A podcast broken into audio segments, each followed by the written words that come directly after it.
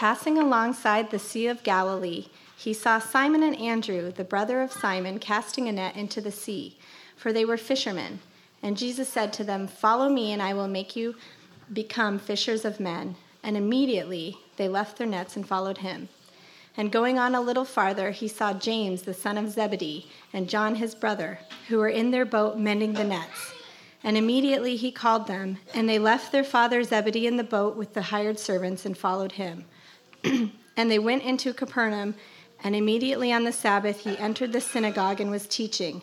And they were astonished at his teaching, for he taught them as one who had authority and not as the scribes. This is God's word. Father in heaven, thanks for your word. Uh, it's good to, to be able to reflect on it and to know that we're being uh, led and guided by you, uh, that we're not just looking out for ourselves and trying to figure out our own way, uh, all of us competing as to which way is best, but you provide your word to us. It's a lamp uh, to our feet and a light into our path, and I'm grateful for that. And I pray that we would see uh, this theme that's uh, emerging from your word this evening about discipleship, and that as we continue to study it throughout the year, that you would unify us in our methods of discipleship, in our view of discipleship, and uh, in our in our conviction uh, that we are to disciple, and that we're called to this, and that we're equipped for it by your Spirit. I pray this in Jesus' name, amen. So, uh, yeah, as I've said a couple times, we're going to focus on discipleship for the year of twenty twenty. We'll take a couple breaks. Um, we're going to stop for Easter um, and just kind of look at the, the Easter narrative for a little bit. Uh, in the summer, we're going to go through some Psalms. Um, right before uh, the election, we're going to do a little bit of a political discipleship section, which is really discipleship, but we're just going to tie some of the ones that like some of the ideas from Romans and stuff like that that would shape the way you would think about politics. And it's uh, it's going to be different, uh, but hopefully it gets you thinking. And kind of, uh, you know, we hope that you go out just with a little bit of a different lens uh, as you go to vote, and just to be thinking, like, how do I, as a disciple of Jesus, engage with this? We won't be giving you any answers, uh, but hopefully giving you some ways to think about it. And uh, we're doing this because uh, we kind of feel like it was needed. It was asked for uh, here at the church. It came up in a members' meeting that there were curiosities as to what kind of uh, discipleship uh, we were going to do here at the church. It's been a, a discussion several times. And so as we, as elders, kind of planned ahead for the year, we thought, hey, why not? Because really, the Bible is a discipleship book. It That's really what it is. Why don't we just explore the Bible under this theme of discipleship and just try to try to really entrench our whole church in what does the Bible say? And and to do that as a community when we're all together uh, versus doing it in some kind of small setting, so that we're all hearing the same thing and hopefully being uh, shaped in similar ways. So just to jump in, um, when I think about discipleship in my life, names come to mind for me. Not curriculum, not books. And I love books. Like, the bookshelf is my thing, right? And I am always reading a book and trying to get somebody to read a book. Um, curriculum is good. I've done lots of curriculum. But people, in my mind, when I really reflect back on discipleship in my life and what it's looked like, it's people. And I've talked to others uh, here and elsewhere, and I usually hear a similar thing. See, a, like a book might have given me an insight, but the book doesn't know me well and can't walk with me in my unique situation. I've heard and, and experienced, I mean, have you ever taken a class where somebody said, this class is so good, like this, you got to take this class. And you take it, and you're like, eh, that was okay. And what's the difference? And a lot of times, the difference is the person who taught the class. Like, how many, I've done traffic safety school too many times, right? It's, uh, it's a few too many times. I seem to be on a really great rhythm, though, where like right after my two years, where I can take it again, that's when I get the ticket. It's like, okay, at least this isn't going on my record. But one of those times, I had a great time. I'm serious. Like, this teacher was hilarious. And I was actually like, that was an okay way to spend a day. Other times I've done it, hated it, right? I was just like, please just take my life, any whatever, just get me out of here. Um, but it's usually, I've noticed, even with a class, even with a book, it's your connection, your connection to the person behind it, or your sense of connection to the person. So for me, though, it's just people. And so here's a few. And there's more for me. There's there's so many, because I think discipleship happens kind of in spurts. Sometimes there's a person in your life for a week and you realize they've taught me something, right? But for me, some of the key ones, and a lot of you know this because of my, my journey over the last couple of years and the little book I wrote, but probably number one on my list is Leroy Littleton, my dad. Probably number one. And the interesting thing here is I just discovered in doing my book project that my dad discipled me. Like, I don't think I would have called it that before. And I don't think anybody else would have called him a discipler, and I don't think he thought he knew how to disciple. It took me reflecting back to realize that is exactly what happened. Why is it that a lot of the things I teach and I do and that offend me, and they come from this person who shaped me, who I walked with? Another is uh, my friend's dad, um, Winston, who you've many of you have heard of probably twenty, thirty times if you've been at this church for the last couple of years. But Winston was my friend's dad, and he hired me at his bookstore, Christian bookstore, and I got fired on Christmas Eve. That's the short story. Um, and then I you know, kind of got humbled by this. Uh, it took a little bit. At first, I was just mad. And I showed back up in his store, and I apologized, and his face lit up, and he threw his arms around me and said, I was hoping this would happen. And he brought me back on, and then he became my pastor, and then my first probably really uh, official-looking ministry job was because he got it for me. And so that's another person I would say uh, discipled me. Um, in recent years, our friend Rod, if you follow our Instagram, he's the one that seems like he's always saying really terrible things to us. Um, and uh, we we take those right out of context, and it, it's awesome, you know, like, that was the stupidest thing I've ever heard, or if you ever say an idiotic thing like that again, I'm going to take out your knees, or whatever things it looks like he's saying. And he does say them, but they come across very loving to us for some reason, you know. Uh, it's like he really cares, and we can we can tell. But uh, in recent years, Rod uh, has taken me to breakfast. It's been like five years now, almost every Wednesday. And uh, and he started bringing Nick and John, and now we've got a friend, Thomas. He's kind of got this little group, and we're not the only ones he does that with. He does that with people from other churches uh, as well. And and this church just bears the fingerprints of, of Rod. I mean, if you, I, I can't even tell you how. I mean, just so many decisions that have been made here that have run through his filter. And all of those men that I just mentioned who discipled me, all very imperfectly have one thing in common, and that's following Jesus. And the most profound moments of discipleship, I think, from all of them would be when they followed Jesus in their life, sometimes in regard to me specifically. I'll, I'll tell you a, a story about my dad that some of you have heard before um, a little bit later, but that one was aimed right at me, and I learned something really specific about Jesus in it. Or sometimes just things that you get to observe, and I'll tell a story a little bit later about Winston and something that I only heard about, I didn't see, but that really made something in the Bible like click for me and helped me to see it. And in these moments, in moments like these, doctrine, which that, you know, heavy sounding word simply means the teachings, doctrine is taught, I believe, in moments like that. So here's my here's my thesis for the year. What is discipleship? Following someone who's trying to follow Jesus. There you go.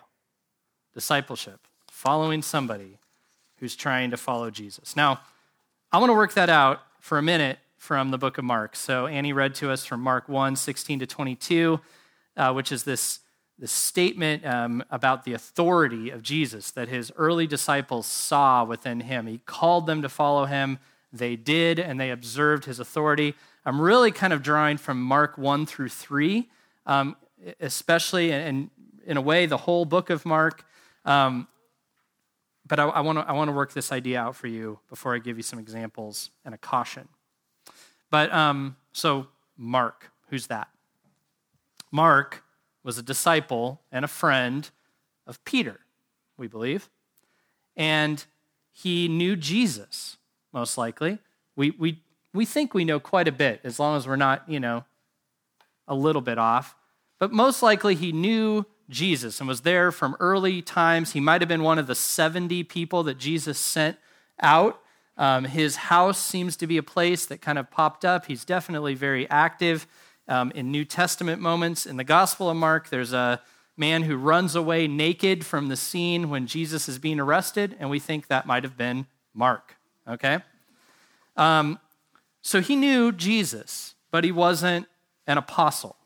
And he definitely knew Peter, who was an apostle. And to be an apostle is really to be one of this small group. Jesus handpicked twelve people and gave them extra responsibility, really. And there were a lot of, there were a lot of people that followed Jesus at various times, and he handpicked this group um, of the, the closest ones, and he, and he gave them extra responsibility. And Peter was one of those people, and Mark was close to him. And Peter, as we know, tried and often followed Jesus. Sometimes not so well, right? Sometimes he cuts off an ear when he shouldn't have cut off an ear. Um, sometimes he denies that he knows Jesus when he shouldn't have done that, right? And sometimes he tells people that they're free in Christ, but then teaches them that they have to follow the law so that he doesn't get himself in a weird social situation, and his buddy Paul rips him to shreds in front of all his friends. Sometimes in Peter's life, that's what happened. And interestingly, the Bible records it all. Like if you're trying to say like, Peter is the most amazing man in the world, well, the Bible kind of went, no, not exactly. His friends didn't represent him that way. Mark didn't represent him that way. The book of Acts didn't quite represent him that way through Luke. But he definitely was entrusted with a lot by Jesus and followed Jesus in incredible ways. So Peter, we believe, preached, and Mark listened and went along and observed Jesus and, and wrote the Gospel of Mark. And they were both, when you read the Gospel of Mark, obviously struck by something, and that is the authority and the power of Jesus. So in the Gospel of Mark, it feels like it's moving very fast. Like when even when Annie read this, it's like immediately, immediately, immediately. And it's it's and and there's these huge moments of like power, authority. There's a lot of demons that get cast out. There's healings, and it's just it's dramatic.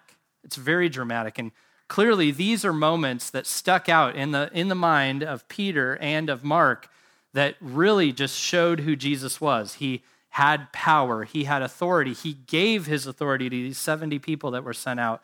When he is about to be, you know, exalted and raised up, he hands his authority and gives it to his disciples.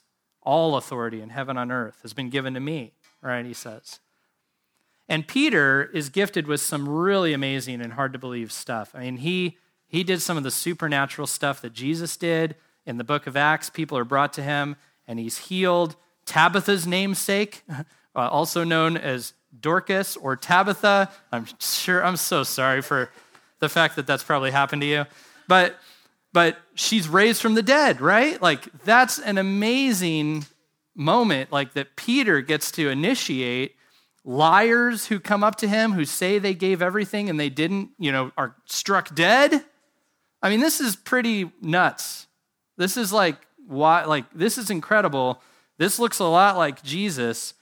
But it was never quite on Jesus' level, and it always had to be in Jesus' name, right? I mean, Peter didn't raise from the dead. Peter didn't walk on water. Peter didn't do anything in the name of Peter. And then think about this. What did Mark do? What did Mark do?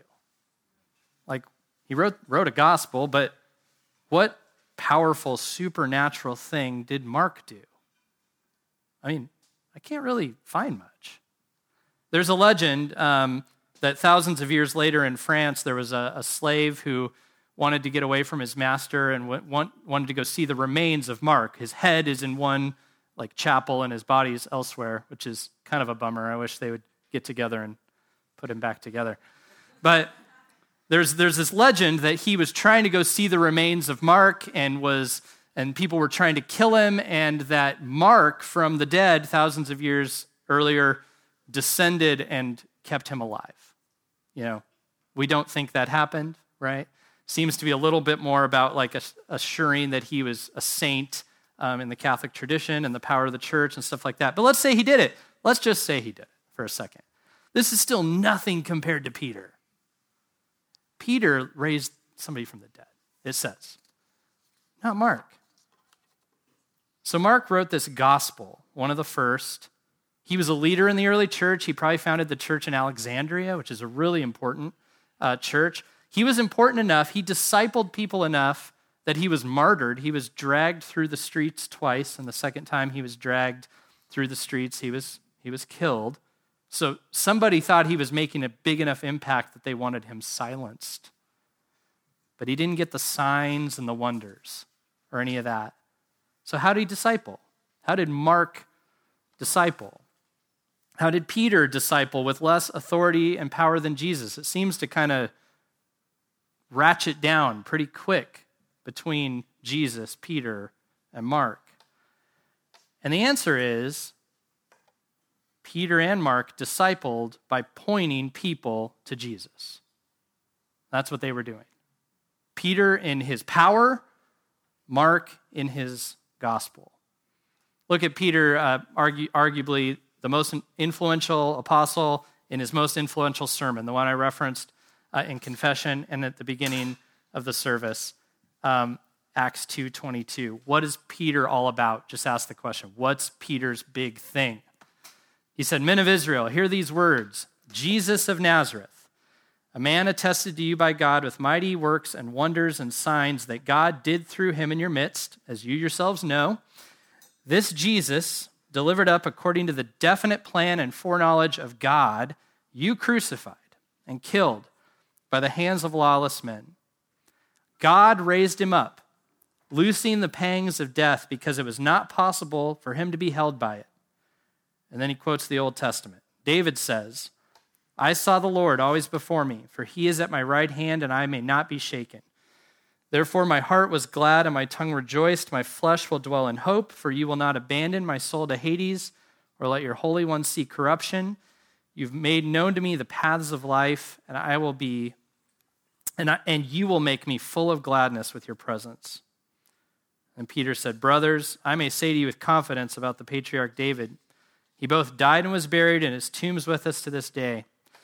Being therefore a prophet, knowing that God had sworn an oath to him, that he would set one of his descendants on his throne, he foresaw and spoke about the resurrection of the Christ, that he was not abandoned to Hades, nor did his flesh see corruption. This Jesus God raised up, and of that we're all witnesses.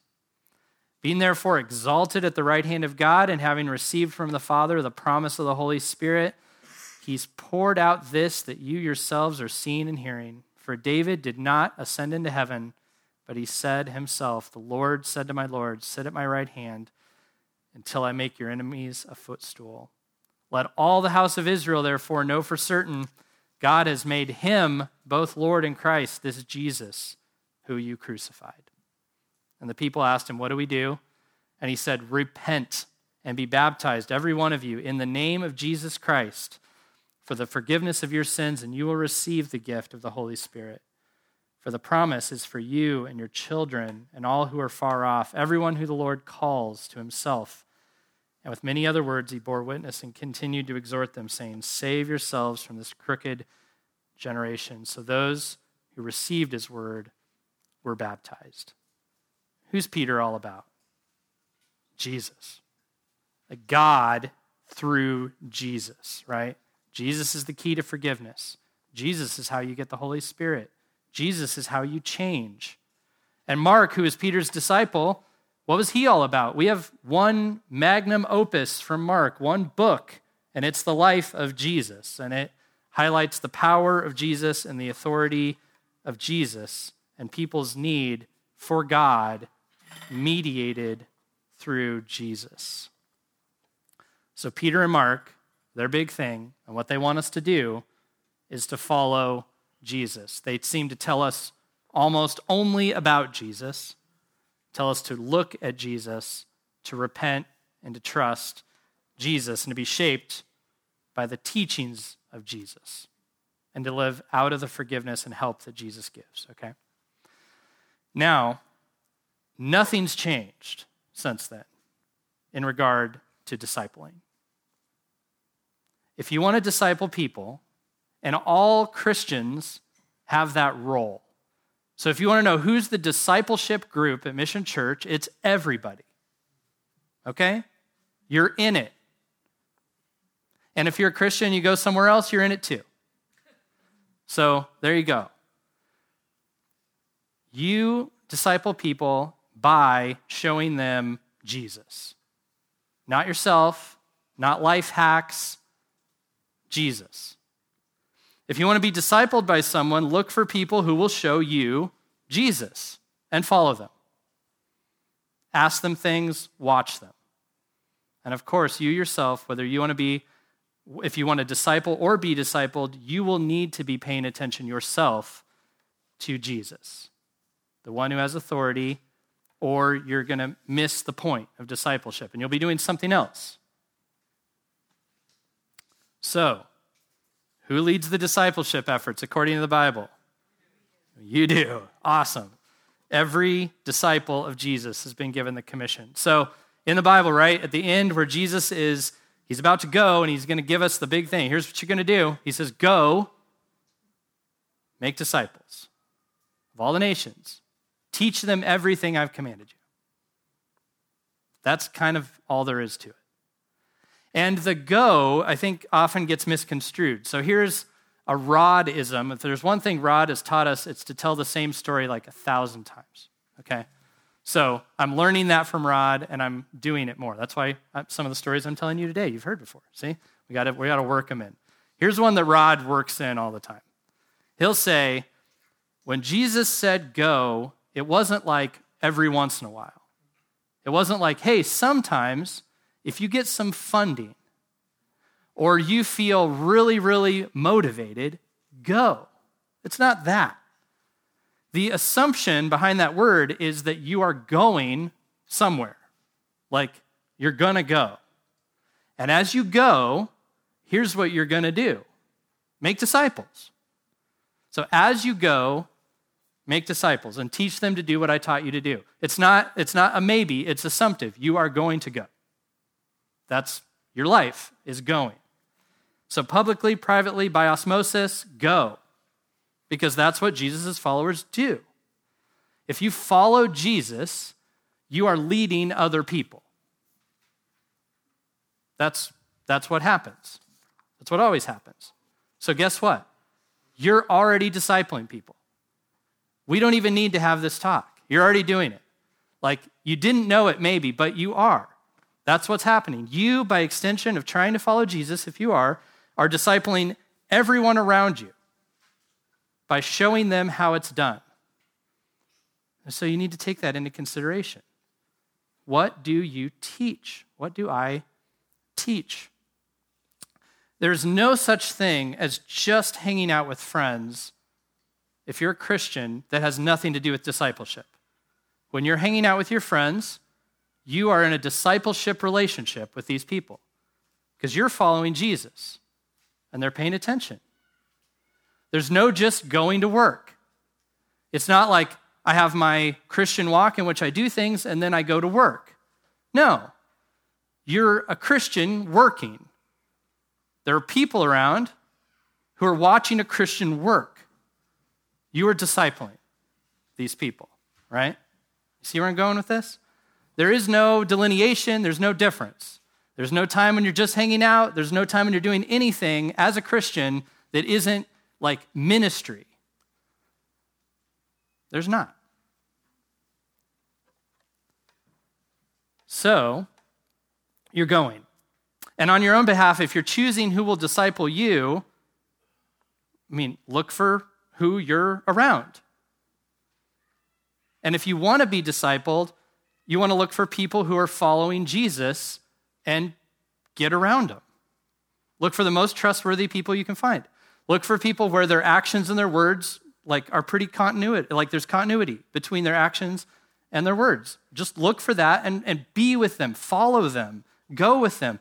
They're usually doing something kingdom of God oriented or saturated to some degree. Their work life is going to look a little more, you know, oriented toward the kingdom. The way that they talk to people, the times that they spend, the relaxing, the relaxing things they do, there's a level of kingdom of God meaning to it, so go with them and watch and participate.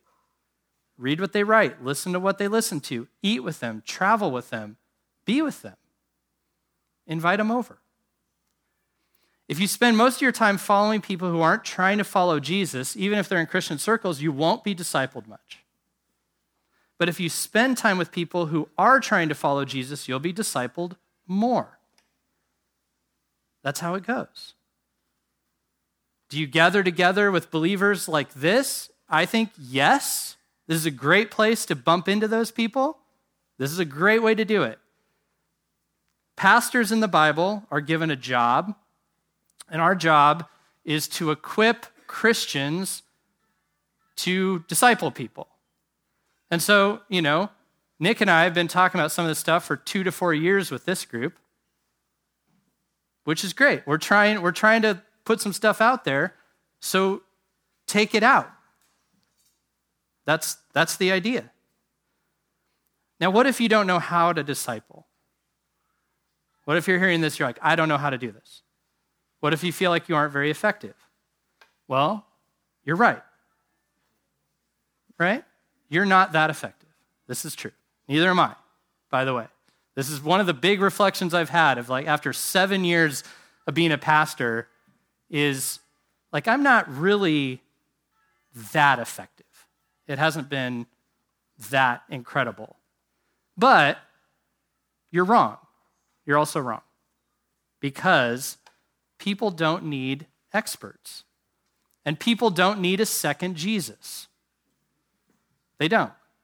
People just need someone who knows where Jesus is and how to try to follow him, and how to repent when they fail. That's like one of the biggest tools in the toolbox, is how to confess and repent when you fail. And you don't have to be that good.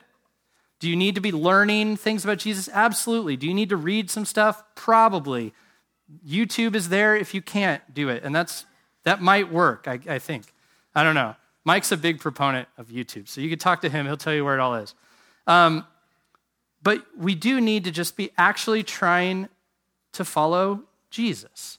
And if you're actually trying to follow Jesus, you're probably actually going to do a way better job than you think. Okay, I want to give you a caution and then four examples. Um, we can only follow Jesus and not be Jesus. I know that sounds obvious, but I, I think there's a pitfall. Um, you know, think about this extra level of authority that I described in the book of Mark that Jesus had. It was far greater than Peter's, and how when you step one step down to Mark himself, like he didn't really have this extra power. And I think we're more like Mark, where we tell people about the authority of Jesus and we push people to encounter Jesus, even though we aren't carrying a lot of the, you know, extraordinary stuff in and of ourselves. So it's not, it's not surprising that we, our churches and our people, don't help people change as drastically as Jesus did. I can't, I don't know your heart.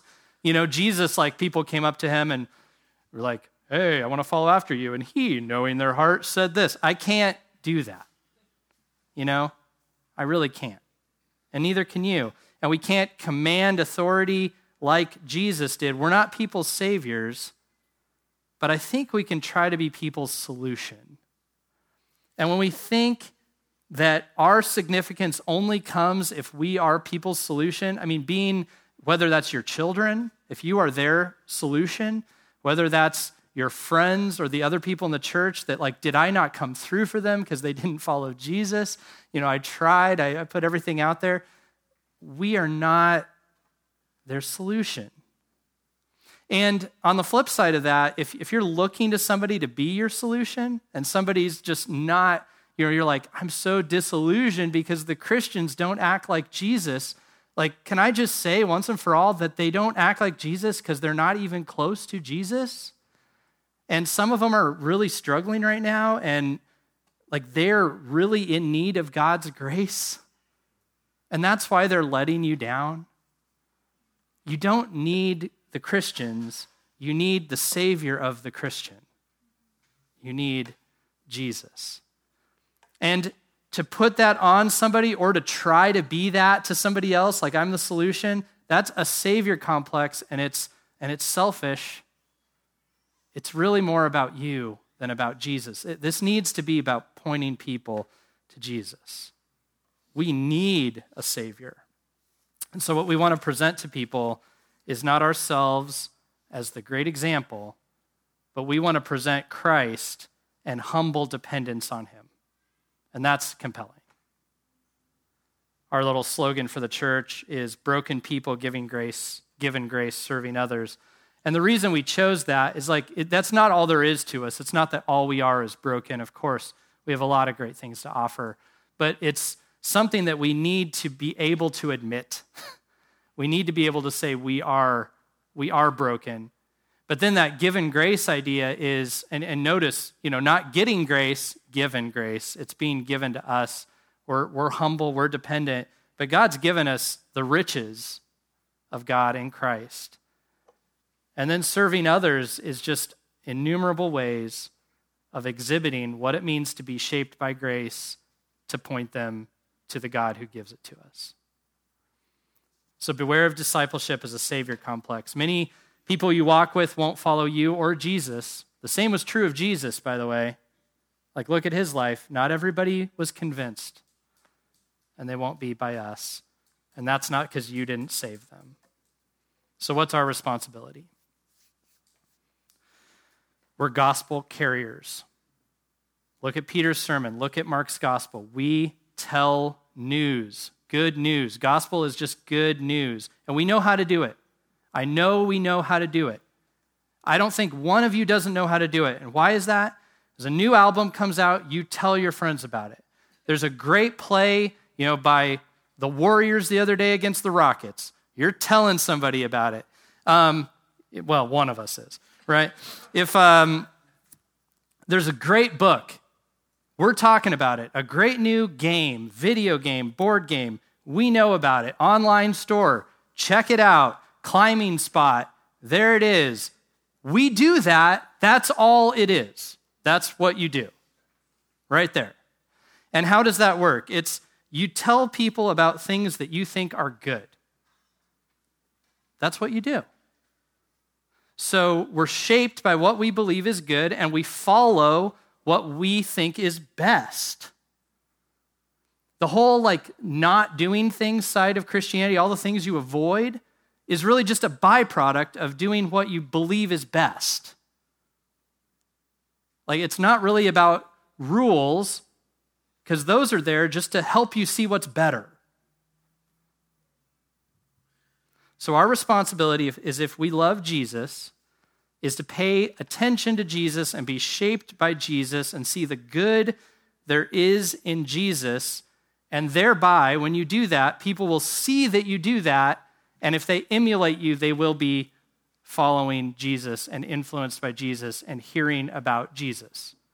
Because if you believe Jesus is good, you will speak about him. Right? Now, that's abstract, I know, sort of. And I'm hesitant to make it too practical, but I'm going to give you a few examples to land the plane. Number one, here's something you can do. When you go to look at Jesus, invite someone to do it with you. Like, do you read the Bible? Invite someone to read it with you. You could do that. I used to I used to read the Bible with this kid named Chase, um, and we would sit down.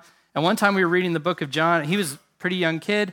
We were reading the book of John, and he would just like get shocked at stuff. And I loved watching it because he never read any of this. He was like, dude, this Jesus guy is weird, man.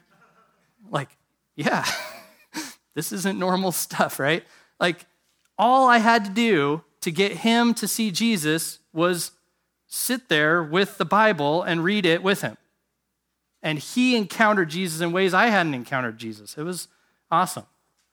And that didn't solve his, all his problems. I actually lost touch with him for a long time, but he got back in touch with me, and he was like, I still have the Bible. Would you ever read it with me again? That's just months ago. It left an impression. Um, ask how your actions, number two, could be shaped by the gospel. By the gospel. By the gospel. I mean, I mean the like God enters into our situation, suffers and dies so that he can give us mercy. Okay? How can our actions be shaped by that? You're having a bad day at work. How does the fact that God has treated us this way shape the way that you would treat somebody else? It's a great question. You have to hire or fire somebody. Man, Tim Keller tells a story about this lady who was, she she did a terrible thing. She really messed up in his church in New York. And the boss took the blame for her because he knew he could bear it, and he let her off the hook for it one time, right? And she went to him and she was like, why did you do that? And he kind of like was like, yeah, you know, just don't worry about it. You're fine. And she pushed, why did you do that? And he goes, look, I've been going to this church and they're talking about how Jesus bore what we should, what we deserved, okay? And so I thought I could offer that. And she said, where do you go to church? And she showed up at Redeemer. Discipleship. This guy didn't think he was doing it, right? Tim Keller didn't reach this lady. He did. Responding to a family member you don't understand. How do you, how did Jesus respond to people? It wasn't always just nice either, by the way. It wasn't just, it's not as simple as just like, hey, it's cool, no worries. Like, it was love, but truth. We talked about this over Christmas. Truth and grace are, ooh, that's a tough combo. But you can be shaped by the gospel. You're going to get a beer with some friends. What would a gospel-shaped trip out to the bar look like? Jesus went to parties. How did he engage, right? Was he unrecognizable? Was he distinct? How so? Think about it. Your kid's doing something you don't like. Here's where my dad's story comes in. I've told this to many of you, but I'll tell it again. It's just one of the most profound things my dad did as a discipler. We were at Bookman's. I'm really into like urban culture at this point in my life. There's a movie on the shelf. Don't be a menace to South Central while drinking your juice in the hood. I had seen this movie before. I wanted more of it. I wanted everything it had to offer. And I picked it up and I was like, uh, Dad? Uh, can I get this? You know? He's like, let me see that. He looks at it, and you know, he's going, hmm. And I was like, Dad, it's really good. It's about these guys. Like, they're kind of poor. They don't have a lot of stuff. You know, they like, there's like some cars and some like stuff they do with their friends and stuff like, you know, leaving out like tons of details, right? And, uh, and he goes, okay. I'm like, yeah, sweet. So we, we had walked to Bookman. So the whole walk home, I'm just like, my dad doesn't know, and I am so smart. And I'm going to see all kinds of rad stuff. And anyway, we get home, and um, and he sits down and he goes, let's watch it. I was like, no, it's cool. It's cool. I've got, and he's like, well, your mom's not home. Now's a good time. Why don't you pop it in? Oh, shoot. This was the most painful hour and a half of my life. and, but my dad, here's the thing. He just sat there, and when I look over, he wasn't mad at me. He looked sad. He looked like his heart was a little broken. Like, my son loves this. And at the end, when it, the movie stopped, he looked over at me, and he said, you think we should go ahead and return it? I said, uh-huh. Like, there was nothing I wanted more than for this movie to be gone. And it was because it didn't fit his presence. It didn't fit my dad's presence. It didn't belong there. And I felt the discomfort of that. And what dawned on me years later is that is what it's like to sin in the presence of God. It's not that God's up there going, unbelievable. Again, look at you, you stink. It just doesn't fit his presence. It grieves him, the scriptures say, right? My dad exhibited that. He never explained it, but I felt it. And when I read those things in the Bible later, the feeling I got corresponded to what the scriptures were saying, right? Number three, stand for justice and love mercy and face the tension. I just mentioned this in a way. I have an example from Winston.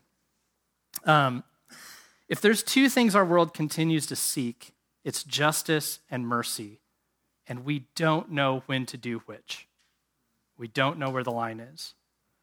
And um, Winston, when I was working at the bookstore, after I got hired back, um, well, first, he made me investigate someone who was stealing from the store, and he coached me on how to do it.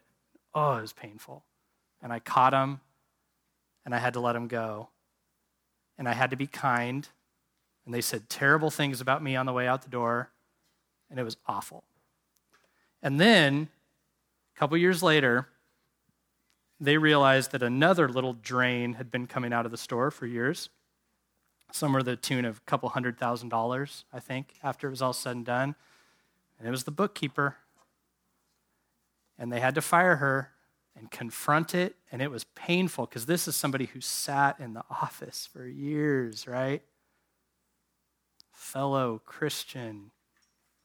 Like, ugh. And they had to deal with it and face it and do all the, the research and fire and all of this. And then when she was sentenced, and I wasn't there, but Winston, and this is like the talk of the, the talk of the business, is he stood up and he said, Your Honor, I know it is your job to execute justice, but I want to ask you to have mercy on her, please.